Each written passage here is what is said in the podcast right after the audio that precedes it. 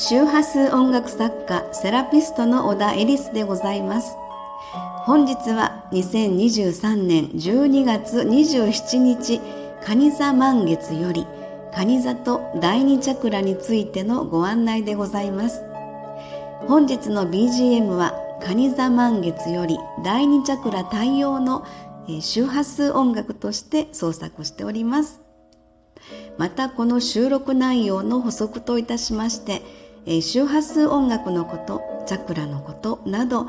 説明欄の方でご案内しております。それでは今回のカニ座と第二チャクラについてスタートいたします。2023年12月27日9時34分頃蟹座で満月となりました。今回の蟹座満月のイメージ音楽を創作するときに私の頭の中で広がったストーリーはこんな感じです。感謝の周波数。ありがとうとはあることが難しいと書く。あることは奇跡であり感謝の周波数が奇跡を呼ぶ。蟹座と第二チャクラです。まず蟹座とルールの関係性を持つ天体は月ですが月は受容力官能感情潜在意識無意識習慣。そして蟹座は養育所属他者との感情的つながり。また第二チャクラはコミュニケーション創造性のひらめきアイデアなどとなります。十二星座チャクラ星占いでは蟹座の第二チャクラのキャラクターイメージをセラピストとしています。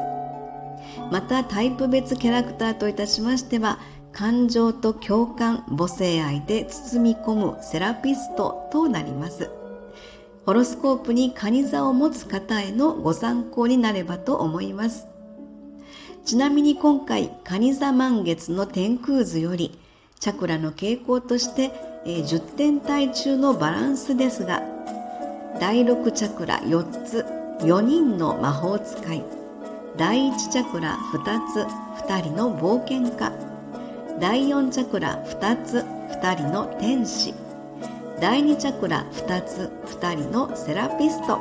という具合になります。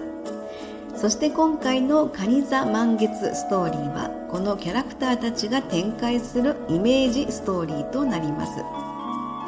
さて12月22日冬至を迎えました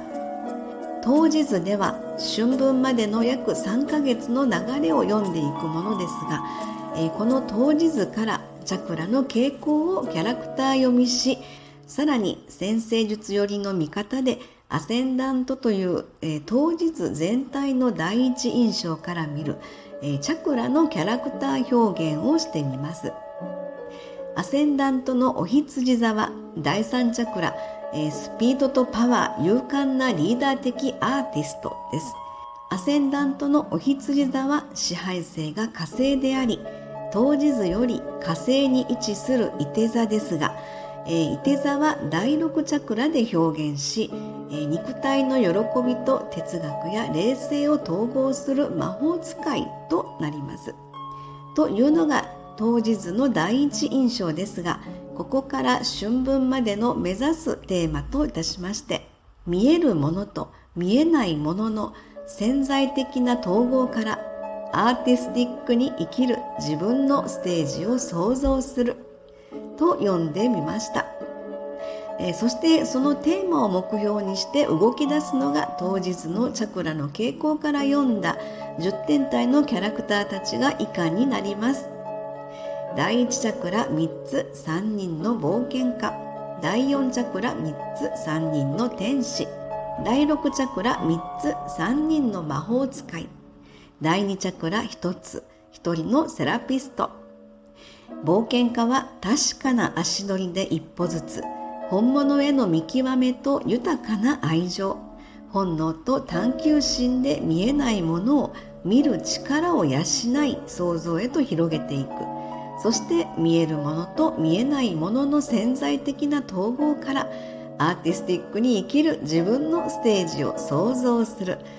以上が当日から読む春分を目標にした動き方と、えー、読んでみました。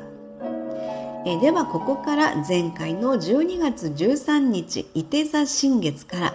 え、冬至を経て今回の蟹座満月へと場面展開していきましょう。12月13日伊手座新月。真実への扉。まずは自分に正直にとか自分に嘘つかないという言葉のキーワードよりあなた自身の真実への扉を見つけます。そして扉を開ける鍵は感謝です。傾きかけた地球のバランスは私たち一人一人が持っている感謝の鍵で真実への扉の先へと続く新しい時代に向けての進化を望むものとなるでしょう。12月22日冬至。冒険家は確かな足取りで一歩ずつ本物への見極めと豊かな愛情本能と探求心で見えないものを見る力を養い想像へと広げていくでしょう。そして見えるものと見えないものの潜在的な統合からアーティスティックに生きる自分のステージを想像するというのが春分までの3ヶ月を過ごすテーマでしたね、えー、そして12月27日蟹座満月です。感謝の周波数。真実への扉を開ける鍵は感謝です。地球上の一人一人がプラスの波動を身にまとうことで世の中のネガティブエネルギーが変換されプラスの力として作用することでしょう。私たち一人一人の意識から生まれる感謝の周波数は奇跡を呼び明るい未来を作るのです。そこにあるのは恐怖ではなく人々の明るい笑顔です。それこそが魂の意志であり潜在に眠る意識です。私たちは他人との関係性や感情的つながりからの気づき学びを魂の成長へと生かすように促されています。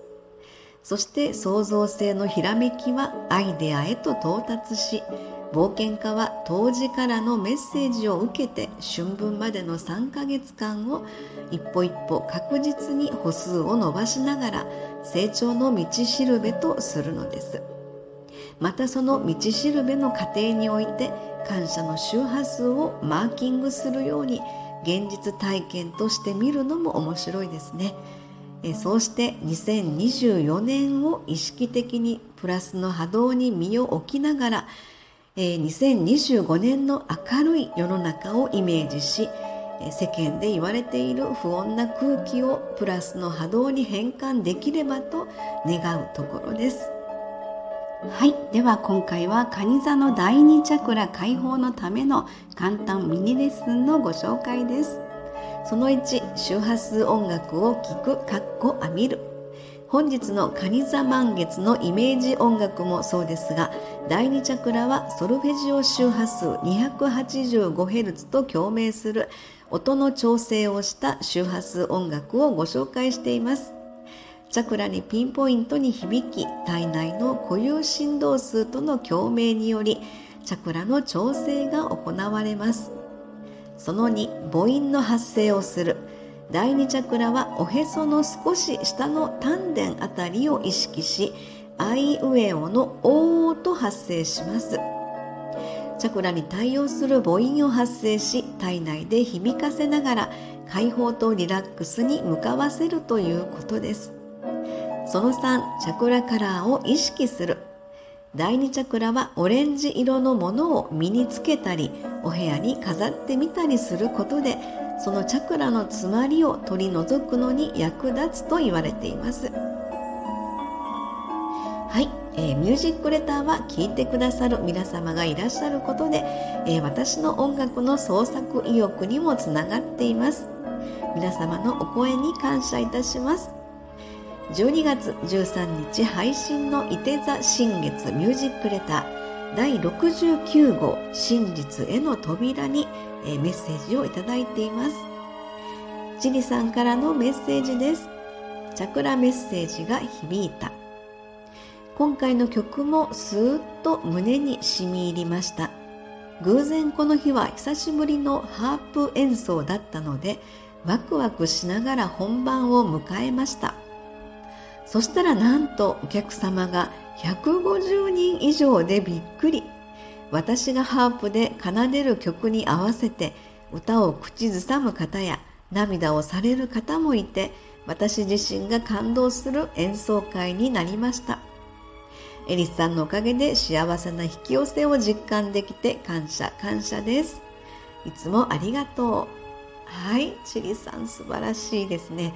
もうそうですよね。この演奏する演者側というんでしょうかね。そのもう本当に波動そのものがその指先からねシリさんの指先からハープに伝わってそれが波動となってあのご参加の皆様にねきっと届いてるんだろうなというふうに思いました。なのでやはり涙される方もいらっしゃれば、えー、本当にその方の今の状況っていうんでしょうかね、え歌を口ずさむ方もいらっしゃればそれぞれの今あるお姿の、えー、表現をされていらっしゃるのかなというふうにね思いました、えー、本当に素晴らしいですね。チリさんありがとうございます。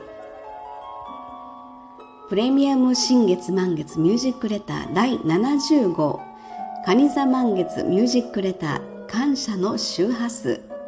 第二チャクラ丹田のあたりと共鳴する。周波数音楽と十二星座のチャクライメージストーリーのご案内でした、えー、直感で何か感じられましたでしょうか、えー、また今回ですね蟹座満月の天空図よりさらに詳細なチャクラメッセージを受け取りました、それらのキーワードは4つです。未来に続く感謝の周波数。感謝の周波数で本来の姿を知る。感謝の周波数と引き寄せの法則感謝の周波数から生まれる愛情は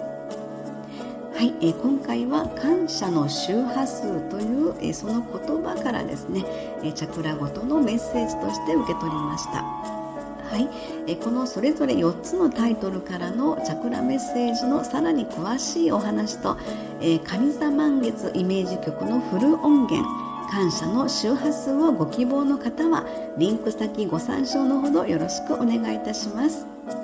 音楽の方は次の新月までの過ごし方においてもその間の心体魂のメディカルセラピーとしてご利用いただければと思いますまた第2チャクラ太陽の周波数音楽としてもぜひご活用くださいませ。次回は、えー、2024年1月11日ヤギ座新月です、えー、新年はヤギ座新月ミュージックレターからのスタートとなります。ヤギ座生まれの人は 528Hz と共鳴する冒険家タイプです。最後までお聴きくださりありがとうございました。え2023年も大変お世話になりありがとうございます。また、え新しい年もどうぞよろしくお願いいたします。ありがとうございました。